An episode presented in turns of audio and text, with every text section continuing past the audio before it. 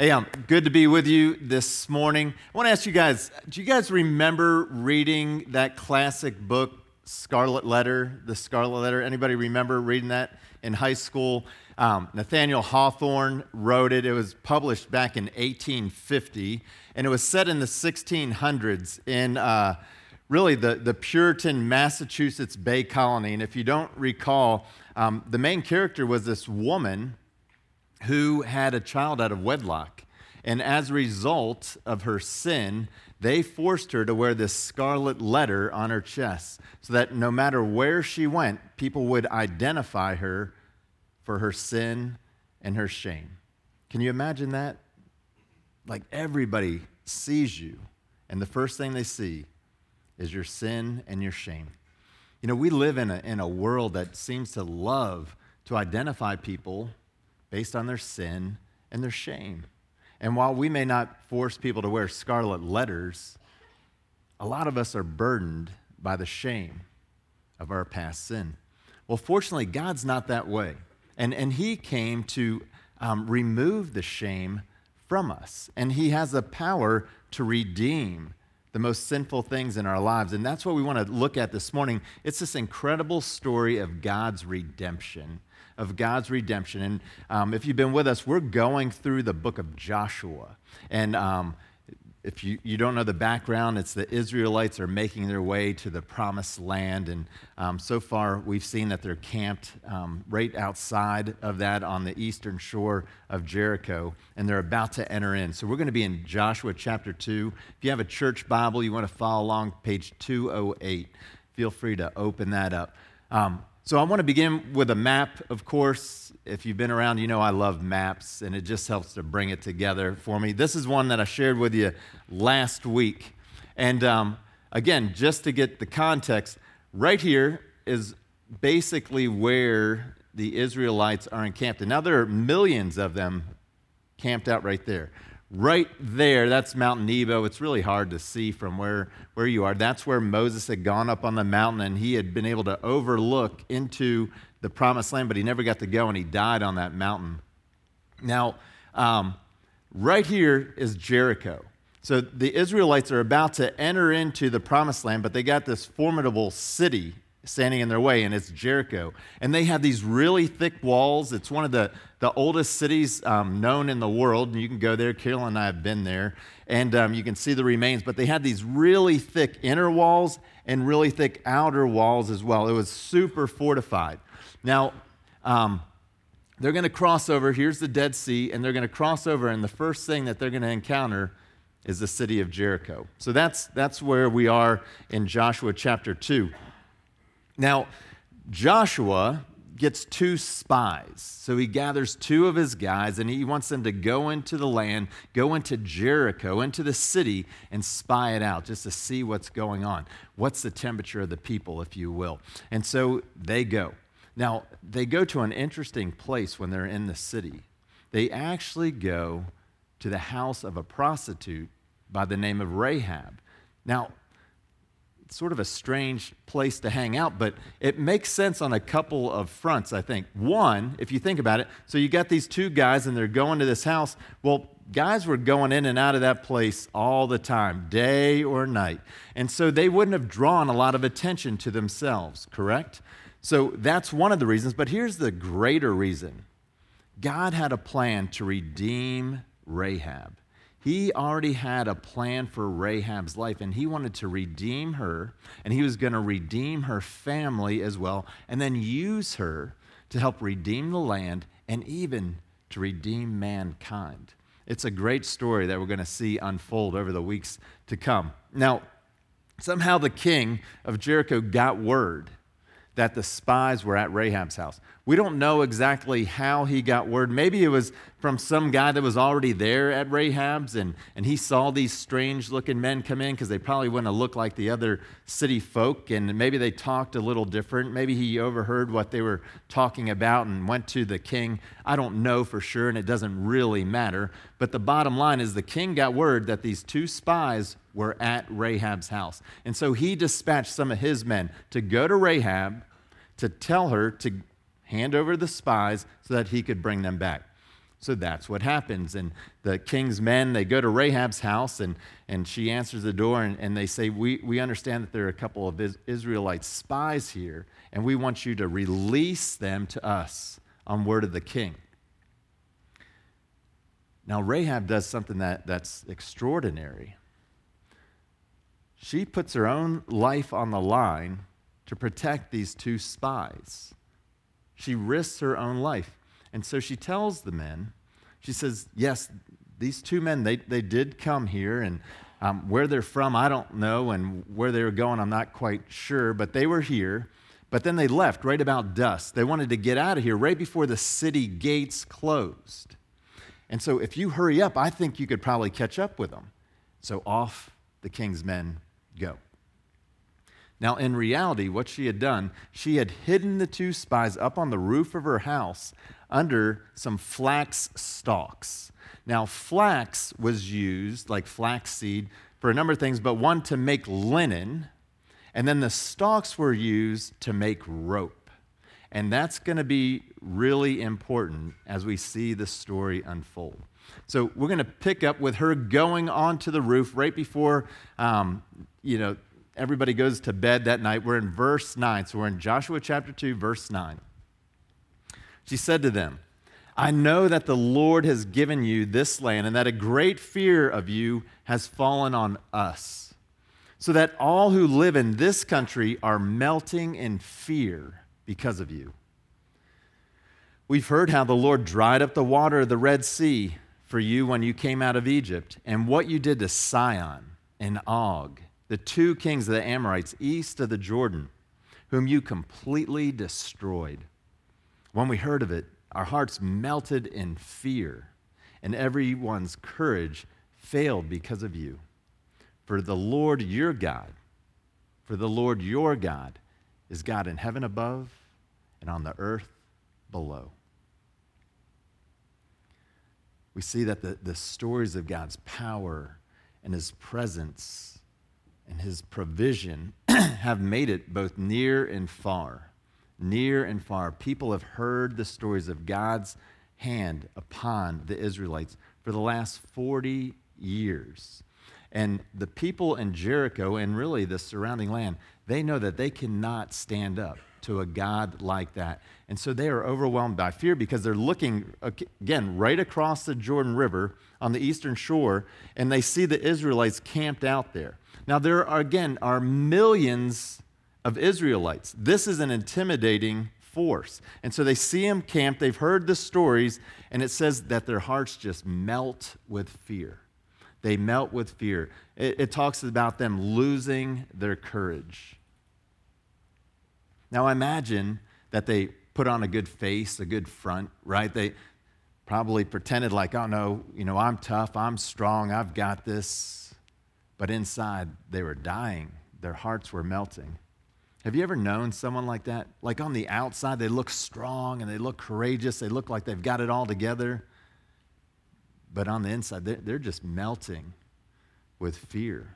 They're overwhelmed with fear. Maybe, maybe that's been you at some point in your life.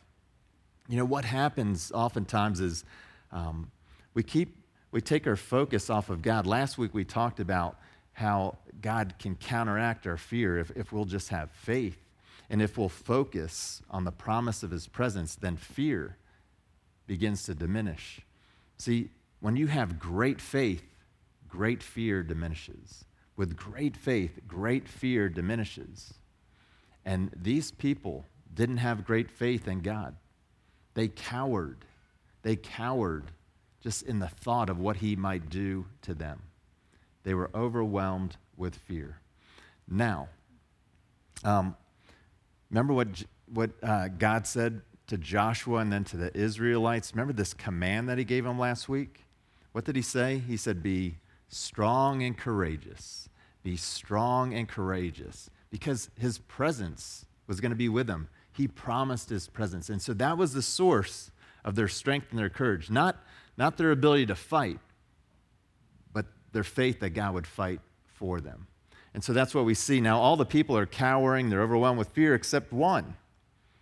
And her name's Rahab. Her name's Rahab. And, and listen, we know that Rahab became a woman of faith. Look at verse eleven. She says, "For the Lord your God is God in heaven above and on the earth below." Your God is the God of heaven above and the earth below. Somehow, this woman chose faith over fear. She chose to have faith in this God of the Israelites instead of fear. Everybody else chose fear. She chose faith. Now, I'm not sure why it was, other than, than God just had his hand upon her, and, and he planned to use her and redeem her.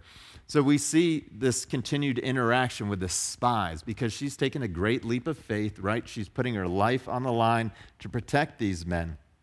And um, it, it's her faith in action. If you look at verses twelve and thirteen, you see Rahab negotiating with these two spies. And, and she strikes a deal with them. She says, "All right, look, if I can save you, will you promise to save me and to save my entire household? Will you do it?" And so in verse fourteen, we see that they have an agreement. They're like, "Yep, we'll we'll do it."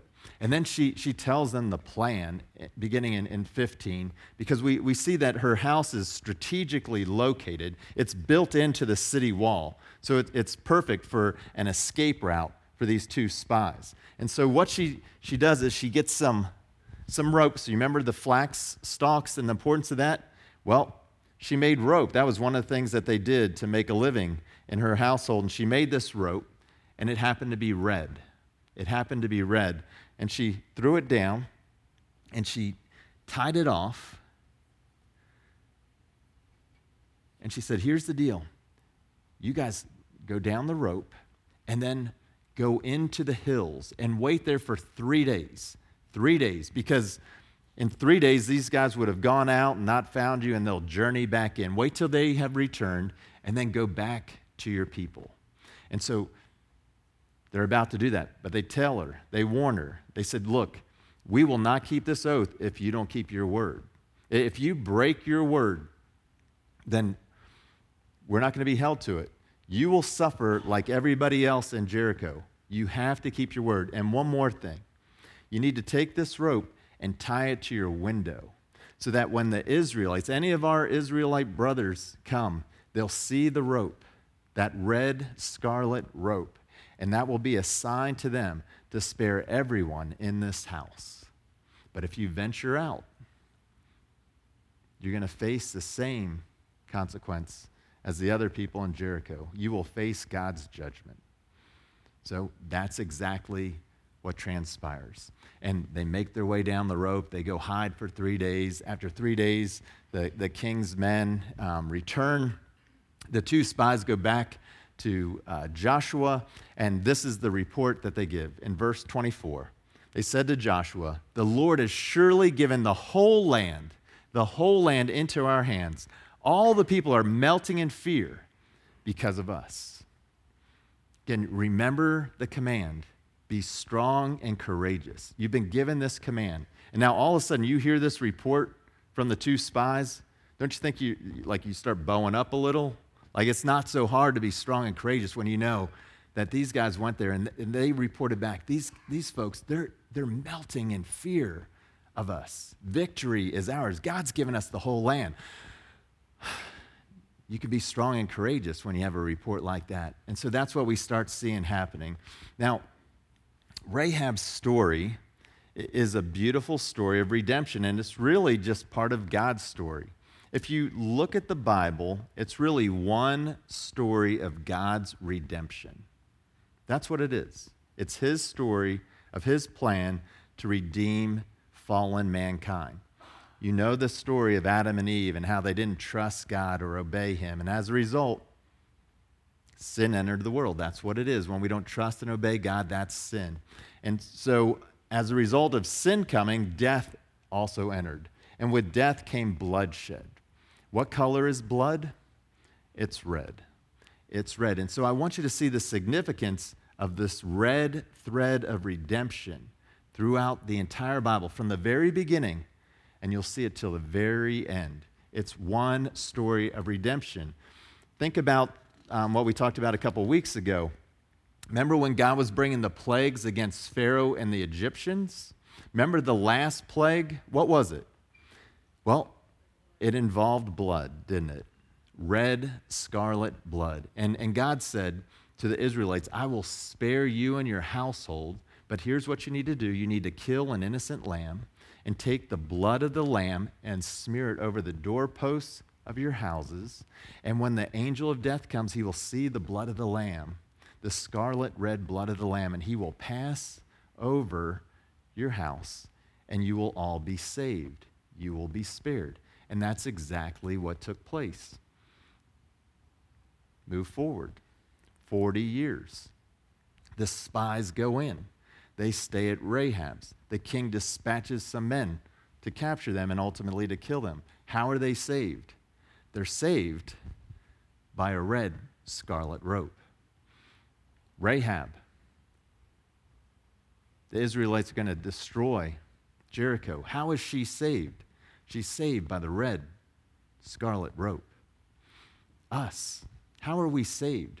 We're saved by the red scarlet blood of Jesus Christ, who died for us to redeem us and to restore us to this perfect relationship with our Heavenly Father. This is what it says in, in First John one seven. It says, but if we walk in the light as he is in the light, so it's referring to Jesus, so if we walk in the light as he is in the light, we have fellowship with one another, and the blood of Jesus, his son, cleanses us from all sin. The blood of Jesus, his son, cleanses us from all sin. The Israelites, they placed their faith in God, and the red blood of the Lamb spared them from death and saved them. The spies placed their faith in God, and the red rope spared them and saved them from death. Rahab, again, placed her faith in God, and the red rope spared her and saved her and her entire household from death. We'll see that transpire. And we place our faith in God, and the shed red blood of Jesus saves us from death. Now, we may experience a physical death, right? Most people will. But that will just be momentary if you have faith in Jesus Christ. You will experience physical death, but immediately we're told we will be in the presence of Jesus Christ. And there will be this incredible peace, this incredible joy and euphoria in his presence where all your cares, all your worries, they just go away. That's the gift of redemption that we have through the blood of Jesus. And we see this thread throughout Scripture. It's one story of God's redemption.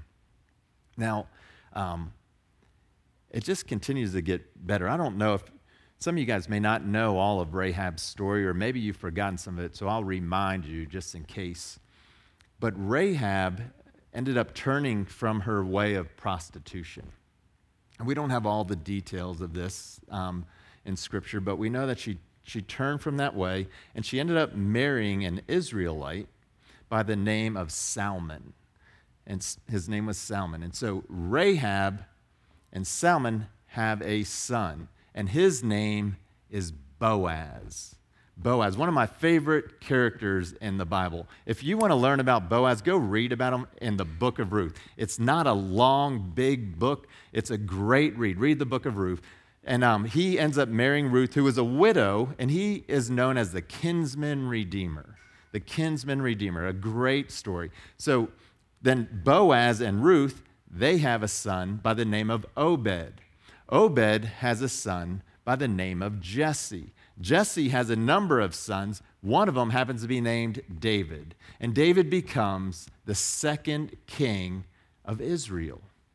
And it's through the, the line of, of David, through the genealogy of David, that the promised Messiah would come. The one true king, the Savior of the world, would come through King David. And we know him to be Jesus. Jesus. Now, here's what I, I find um, especially encouraging when we look at God's um, redemptive plan. If you go to Matthew chapter one, There's a genealogy there. And here's why this is so intriguing to me. So Matthew is writing to an audience of Jewish people. That's his, his focus group. And in the Jewish culture, if you were making your genealogy, you would not mention a woman. Only men would be mentioned in the genealogy. Now think about it. This is the, the human genealogy of Jesus Christ, the one true Son of God, right? There are four women mentioned in the genealogy of Jesus in Matthew. That in and of itself is crazy, all right? It was unheard of in their day and in their culture. Here's what's even more crazy, I think. So the first one mentioned is Tamar. Well, she prostituted herself. The second woman mentioned is Rahab. We know her to be a prostitute. The, the third one is Ruth. I kind of like Ruth, you know, but she was a widow. You know, she was, had her own struggles and things of that nature. And then the fourth one was Bathsheba, Uriah the Hittite's wife, who King David had an adulterous affair with. So of the four women that were mentioned, three of them were sexually immoral. Two of them were prostitutes. Now, think about this. Like, if you're putting together your family tree for everybody to read, are you going to put grandma the prostitute in that list? Like, I mean, no, I wouldn't. You know, I try to cover that up somehow, you know, but I, like, I'm not going to make a big show of it. And, hey, you know, you thought grandma was a prostitute. Well, what about this other one? Like, we got all kinds of prostitutes and adulterers and everything in our family line, and we're proud of it. Like, that's, in essence, it seemed like what God was doing here. But here's the thing. God was just showing his power of redemption, that he loves to take people who are broken, but who come to faith in him and, and not mark them with some scarlet letter and help them be, help, or make sure that they're defined by their sin and their shame. No, he loves to change that and, and, and change that scarlet letter of shame into a scarlet letter of victory.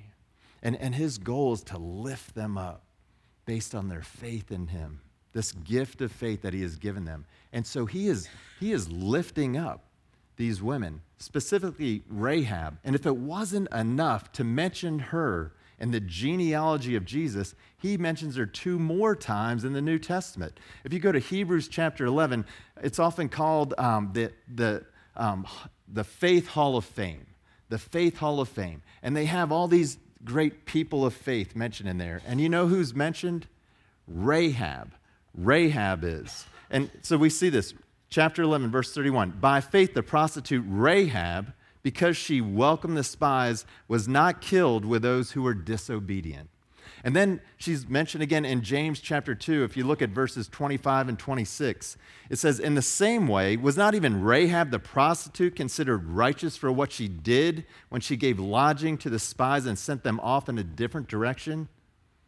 See, as the body without the spirit is dead, so faith without deeds is dead. We're living in a moment where it seems like people are quick to want to label us with some kind of scarlet letter. That if you mess up, or, or maybe it would be better put, when you mess up, your sin will mark you. And you will be marked and scorned and shamed. Like, that's the world we live in. And in, in this specific moment, you know, there is no grace. When you mess up, that's how people are going to label you.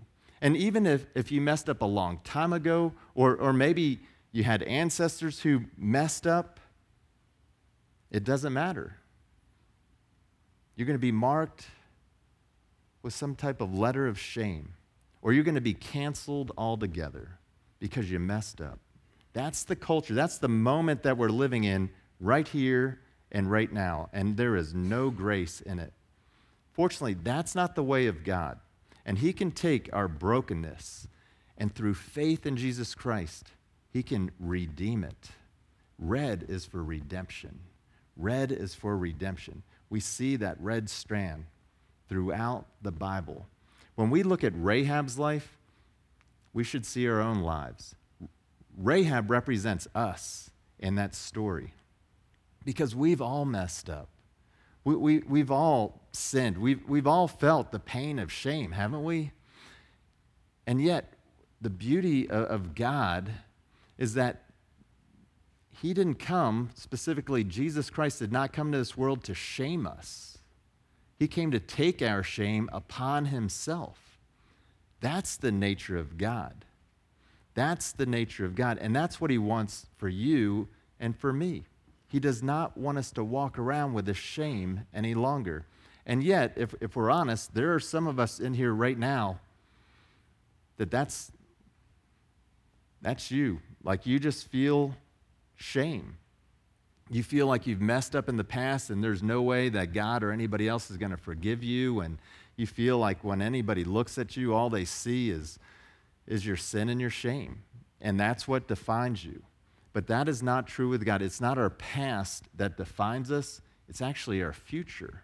If you have faith in Jesus Christ, then what defines you is your future. Like, you have been set apart. You have a great and awesome future awaiting you right here and now and forevermore. I've shared this before, that and that First John passage speaks to it.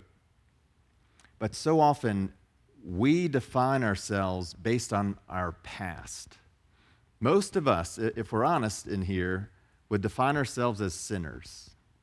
And yet God looks at us through faith in Jesus Christ. He sees the shed blood of Jesus, and he looks at us through that lens, and he calls us saints. He says, "You are not a sinner any longer. You are a saint."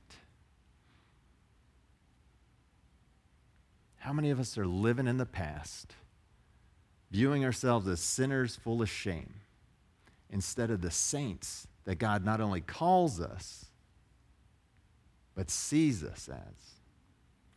This morning, I, I just want to lead us into prayer time, and I, I want us to just lay down the sin and the shame. You know, lay it down, because that is a burden you're not meant to carry. That's why Jesus came. So let's just go to the Lord in prayer and ask him to do that for us. Would you join me? Dear God, we, we recognize that all of us have sinned and fallen short of your glory. We we know that. And and we hate it. Lord, if we're honest, we, we hate the fact that, that we've messed up, that we haven't ultimately trusted and obeyed you. And if we're honest, we probably are ashamed of some of the things that we've said in the past.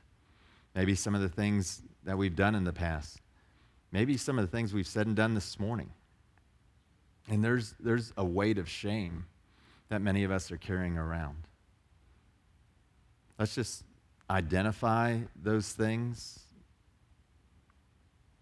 and, and just lay them at the feet of Jesus right now.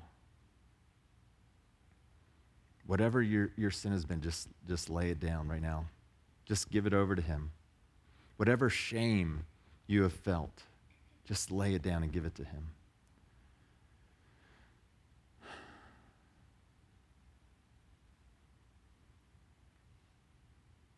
Now allow him to lift you up. Lift your, your eyes to him. Begin to lift your eyes to him. Don't allow that shame to take you down this dark, desperate road of despair that often leads to depression and even death. Now look up to him right now. Raise your head. See Jesus with his open arms, wanting to lift you up out of that sin and that shame and to call you a saint. You are a saint through faith in Jesus Christ, not because of anything you've done, but because of what he has done for you. You are a saint. Embrace your sainthood. We ask it all in the name of the Father, and the Son, and the Holy Spirit. Amen.